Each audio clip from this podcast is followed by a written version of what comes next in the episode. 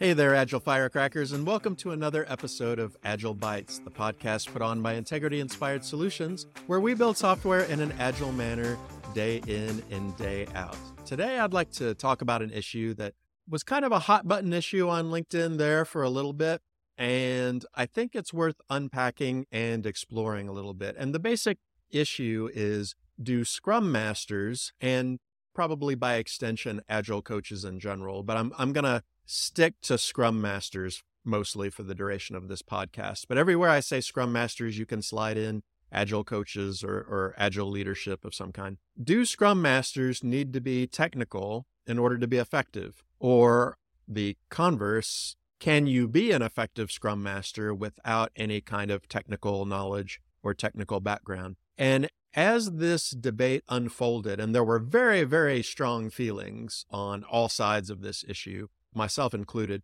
things kind of fell into two and a half views. So, one view, if, if the question is, do you need a technical background in order to be an effective Scrum Master? One camp was yes, you do need to have a technical background in order to be an effective Scrum Master, at least if you're doing Scrum for software. Now, obviously, you could be doing Scrum for other things that are not technical, and then obviously having a technical background wouldn't necessarily help that much. But one camp felt like, yes, if you're going to be an effective Scrum Master, you do need to have a technical background to some degree, some technical knowledge to some degree. Often, this camp was represented by Scrum Masters and Agile coaches who had a technical background, unsurprisingly. Then, of course, the other camp, as you might predict, would be people who thought, no, you can be an effective Scrum Master without technical knowledge you know, Scrum Masters focus on doing Scrum well, they focus on interpersonal skills. There's a fair amount of people who believe that Scrum Masters should never be directive ever, should only ever ask questions.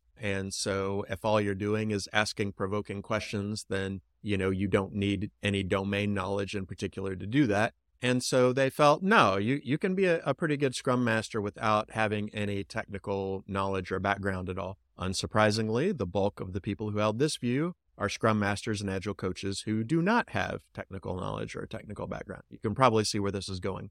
Then there was this little fringe that I thought was interesting and worthy of mention as well. I'm going to call them the no plus view or the super no group. This group not only thought that you didn't need technical knowledge to be an effective scrum master, they actually thought technical knowledge might ruin a good Scrum Master, that it was actually problematic if the Scrum Master had a technical background or technical knowledge, because they felt like this might motivate the Scrum Master to speak into areas where that were, weren't their jobs, wasn't their responsibility. Maybe they're starting to micromanage a little bit or, or get too deeply into the weeds. Now they're having highly technical conversations with their team about what they should be doing technically. And this is a liability in their eyes. And so if you're a scrum master, you should avoid accidentally picking up any technical knowledge, actually, because it can be a liability. It's a risk if you have it. Interestingly, this group was almost exclusively composed of people whose job it is to coach other scrum masters into getting jobs. I don't know what you call that. They're not recruiters exactly, but they're basically people who make their money by going to people who want to become scrum masters and they help coach them into getting scrum master jobs. So their money comes from trying to get as many people as possible into scrum master jobs. I will let you do with that what you will. They were the group that by far and away came out the strongest no. Not only can you be a good scrum master without technical knowledge? It's actually potentially dangerous. It's it's it's a liability. And this is an interesting discussion, and certainly nuanced things came up in this discussion. Obviously, uh, different contexts, different experiences were relevant. Is a good discussion, but it reminded me a lot, and I may be dating myself here somewhat. You know, back in the 90s and late 80s, there was this trend in management where it used to be that managers were hired out of the jobs themselves. So, you know, if you were an auto mechanic and you worked with other auto mechanics, managers came from that pool of people. Like you were a good auto mechanic, you knew the job pretty well, you knew the people, and then eventually you became a manager. And this is where most managers came from You used to do the job and then you got promoted to management. Now, are there drawbacks to this approach? Oh, yeah, absolutely.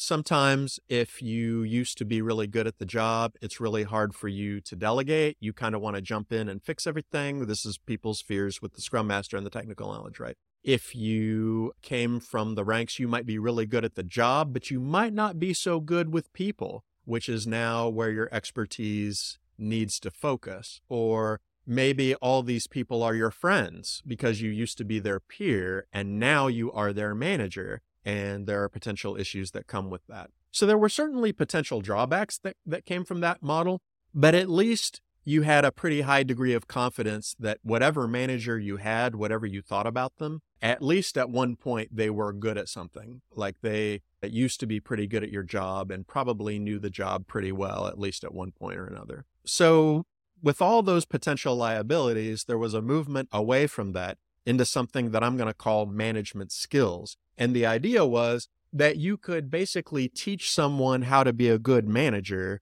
with management skills, people skills, leadership skills, management skills. And then if someone were trained to be a good manager, you could then, in theory, drop them on top of any discipline and they should be great managers right? So if you train someone to be a good manager, they should be able to manage a team of auto mechanics and they should be able to manage uh, a dairy plant and they should be able to manage a group of software developers and they should be able to manage a group of accountants. Like the same person should be able to do all those things equally well because they had management skills. And this sounds like a great remedy but the problem is now you have people managing other groups of people who really have little or no idea about the work this group is trying to do. So, how do you effectively manage a group when you have no point of reference for what your group is actually doing? Yeah, you might be inspiring, you might be a good leader, you might have good people skills, but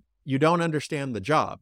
So, what value are you providing to these people actually? you're you're avoiding the pitfalls of the old model but you've introduced a completely new set of pitfalls and the people who work under managers like this tend to resent it. There were a lot of frustrations that came up during this time period because let's say you've got a team of software developers and you say okay now kathy is your manager and kathy has no concept no point of reference as to what software development entails the problems you run into, the various issues, doesn't know when you give estimates what all the risks that are involved with those estimates and things like that. It's extremely frustrating for competent professionals to be managed by somebody who doesn't understand their job at all and who is coming at that task of management from a standpoint of not understanding what your life is like, not understanding what goes on in your world. That whole experiment turned out to be kind of a disaster really. And so we went from one extreme to the other. Now, both of those kind of represent extremes in certain cases and liabilities tied to those extremes in certain cases. But I think as we look at what we've learned from those two trends, I think what we have learned is A, being really good at a job does not make you a good manager of that job. And I would say that in the same vein, it doesn't make you a good coach in that job necessarily either. However, we also learned that if you have no point of reference, then you're really going to struggle and your whole dynamic with your team is going to struggle. You won't even understand the things that they're saying to you and the value that you're going to provide them is very generic, very high level. You could probably be replaced by well intentioned note cards in terms of the value you're actually providing that team. And so the answer is somewhere in between, right? We want people who are our coaches and our leaders. And make no mistake, the Scrum Master accountability is a leader accountability. It's not an observer accountability. It's not a bystander accountability. It's it's a leadership position. It's a senior level probably position. But if you're going to be in a position like that, yeah, there are potential drawbacks to you trying to take the job over of the people that you're trying to coach. But at the same time, if you have no point of reference for what that team is going through and the issues involved in doing their job, you're going to have a hard time coaching that team. And we can think of all kinds of situations where if you applied the same logic, it would just be ridiculous. I mean, imagine having a pilot who knew nothing about how airplanes worked. Or imagine having a CEO who knew nothing about the industry that they were supposed to be a CEO over. Or, you know, imagine a software developer not having any skills related to things that were not coding, right? Imagine a software developer who didn't know anything about testing or about requirements, even though that's not the strictest focus of their job compared to some of the other roles you might have on your team. So I want to come out of the gates by saying the people in that very strong no group, that no plus group, the, those people who are trying to get scrum masters into jobs who came right out and said having tech knowledge is a liability. To me, that is the one view that is clearly wrong. Ignorance is not better than knowledge.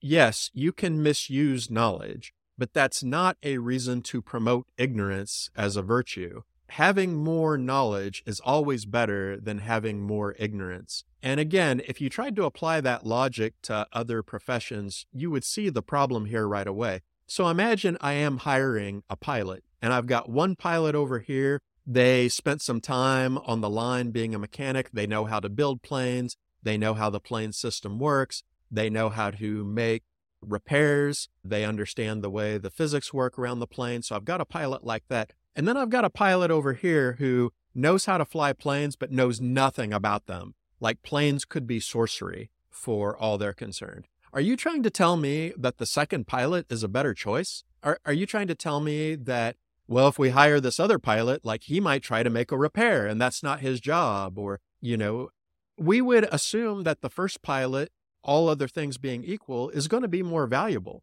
maybe they might need to make an emergency repair from time to time. Eh, but we would think that at least they would be a better pilot with that knowledge and they would be better communicators with the other people they have to work with. They would be better communicators with the field mechanics. They would be better communicators with people who design airplanes or, or who are making modifications to their plane. They would have a point of reference for what other people are going through and be a more effective bridge, if nothing else, right? This other person who has no idea past their own world is not going to be able to provide that value. In fact, they might be very difficult to work with because they don't have any of that knowledge. Or, you know, again, think about a CEO who has never worked in your industry before. Is that an advantage? There's an old Dilbert comic where they uh, say, We decided to hire a CEO who has never worked in our industry because we wanted a CEO who doesn't know what can't be done you know and and that was the joke right of course you want ceos to have experience in your industry if if if you're hiring a ceo for a bank and you've got one ceo who really understands what it's like to work in a bank and how a bank runs and what the different job roles do and what they're responsible for and then you've got another CEO who knows nothing about banking. You know, money is just a mystery to them. Are you trying to tell me the second CEO is a better choice? Like, of course not, right? That's ridiculous. Or what if you had a software developer and they wanted to develop leadership skills or they wanted to develop coaching skills or develop their people skills? Are you going to tell them not to do that because, well, they might start telling people what to do or they might start coaching outside their realm of expertise or what? You would never do that, right? A software developer who cultivated people and leadership skills is an asset. Knowledge is better than ignorance. You would never hold that person back because they might, you know, try to tell someone what to do or maybe misuse their knowledge. So let's just get that out of the way, right? It is not a liability for your scrum masters to have technical knowledge. That is a very strange position and it would never work anywhere else. So now let's get into the more nuanced issue though of do they need it? In order to be effective, does a scrum master need technical knowledge? And I want to give you a few tools to, to think about that issue. One thing that I want to say out of the gates is that technical knowledge does not equal coding knowledge. I noticed a lot of Scrum Masters saying that when we were discussing this issue, like, well, I don't know how to code, or you want me to go learn how to code? Look, the fact that you think that coding is what your developer team's job is all about is evidence that you need more of a technical background than you have in order to really understand and communicate to them. Coding is not the largest part of producing software. Coding is something your developers do, it's something they do a lot of, but that is just one small subsection when we're talking about what it means to have technical knowledge. A lot of your developers spend their time thinking. And what are they thinking about? They're thinking about how to solve problems with software. They're thinking about patterns. They're thinking about architecture. They're thinking about your systems. They're thinking about your tech stack. If you have no point of reference for any of that, it's going to be very, very difficult for you to coach into that situation. Does that mean you have to know every last detail about those technologies? Of course not. And it sure doesn't mean you need to write code. But the fact that you think that having a technical background means you can write code means you need to learn more about technology. It, it means you need to be more curious. You need to take a higher level view of it. Everyone on a Scrum team should have some level of technical knowledge. But technical knowledge means patterns and architecture and systems. It means all kinds of things above and beyond like the ability to, you know, write a repository pattern. Of course, a scrum master doesn't necessarily need to know how to do that. I would also throw out that having knowledge in a particular domain doesn't mean that you're as good at it or as much of an expert at it as the people who are actively working within that domain. For example, most CEOs know some things about finance and they know some things about accounting, but they're not accountants, nor could they do an accountant's job necessarily, but they know some things about it because it's relevant. It's it's part of the domain in which they work, right? They have to be able to have conversations. They're not the CFO, but they have to know what's going on in that world at least at a high level. They need to be able to speak the language to a certain extent, right? If you look at the world of athletic coaches, most athletic coaches cannot play the game or do the sport as well as the people that they coach. Most of them can't. Some of them never could, even in their heyday. But they understand the way the game is played. They understand tactics. They understand strategy. They look at other teams and see what teams need to do to win in that game, even if they themselves couldn't do it right? They understand what's required. They have that language, they have that domain knowledge. So when we talk about a scrum master having technical knowledge, you don't need to to jump off the high dive and be like, "Well, I guess I need to be a software developer." You don't.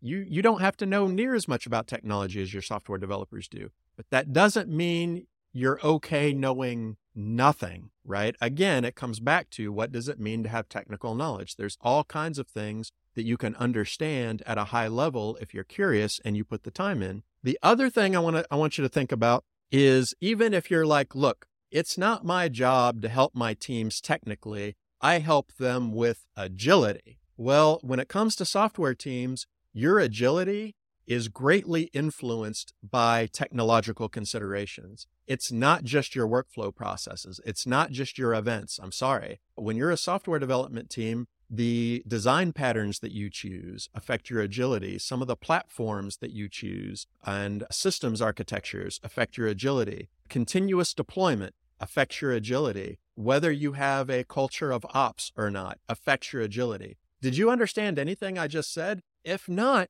then you need to start getting curious about it. That doesn't mean you need to go out and become an expert in all those things right away. But if you're going to be coaching your teams and your organization to greater agility, there is a strong technical component to that. And if everything I just said sounded like gibberish to you, you are very limited in how far you can help your teams go in terms of increasing your agility. You're going to hit a wall. That doesn't mean you have no value. It doesn't mean you can't improve their agility. It's just, it's going to be a limiting factor. You can only take them so far because a lot of software development agility has technical considerations and technical components to it. So, is tech knowledge the most important part of being a Scrum Master? Of course not. Do you have to be an expert? No, of course not. Do you have to be able to write code?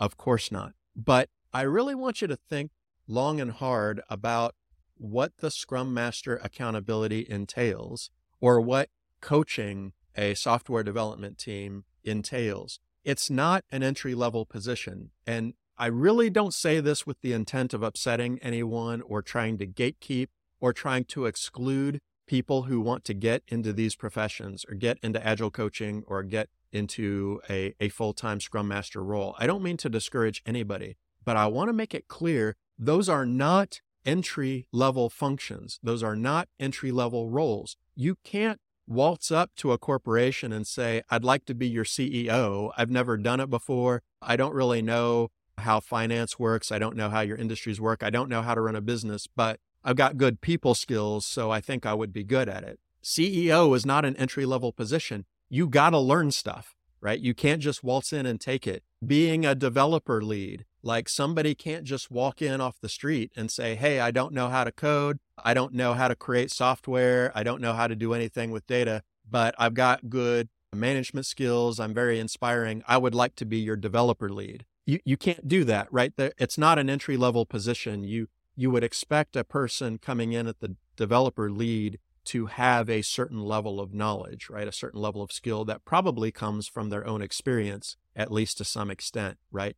The Scrum Master accountability is the same way. It's not designed for you just to be able to walk off the street and be great at it. It's not an entry level thing. It's a leadership position. And just like any other leadership position, you have to learn stuff, right? You have to become qualified to be able to do those things. So, on the one hand, I do very much side with the camp that says that Scrum Masters need a level of technical expertise or technical background or technical knowledge in order to be truly great, to be truly as effective as they could be. There's so many technical considerations revolving around the pursuit of agility and being able to speak that language and help the team brainstorm problems in that space is really going to increase your effectiveness by leaps and bounds. Again, you don't have to be able to write code, you don't have to be a technical expert, but if you participate in those discussions, you're going to be really limited into how much agility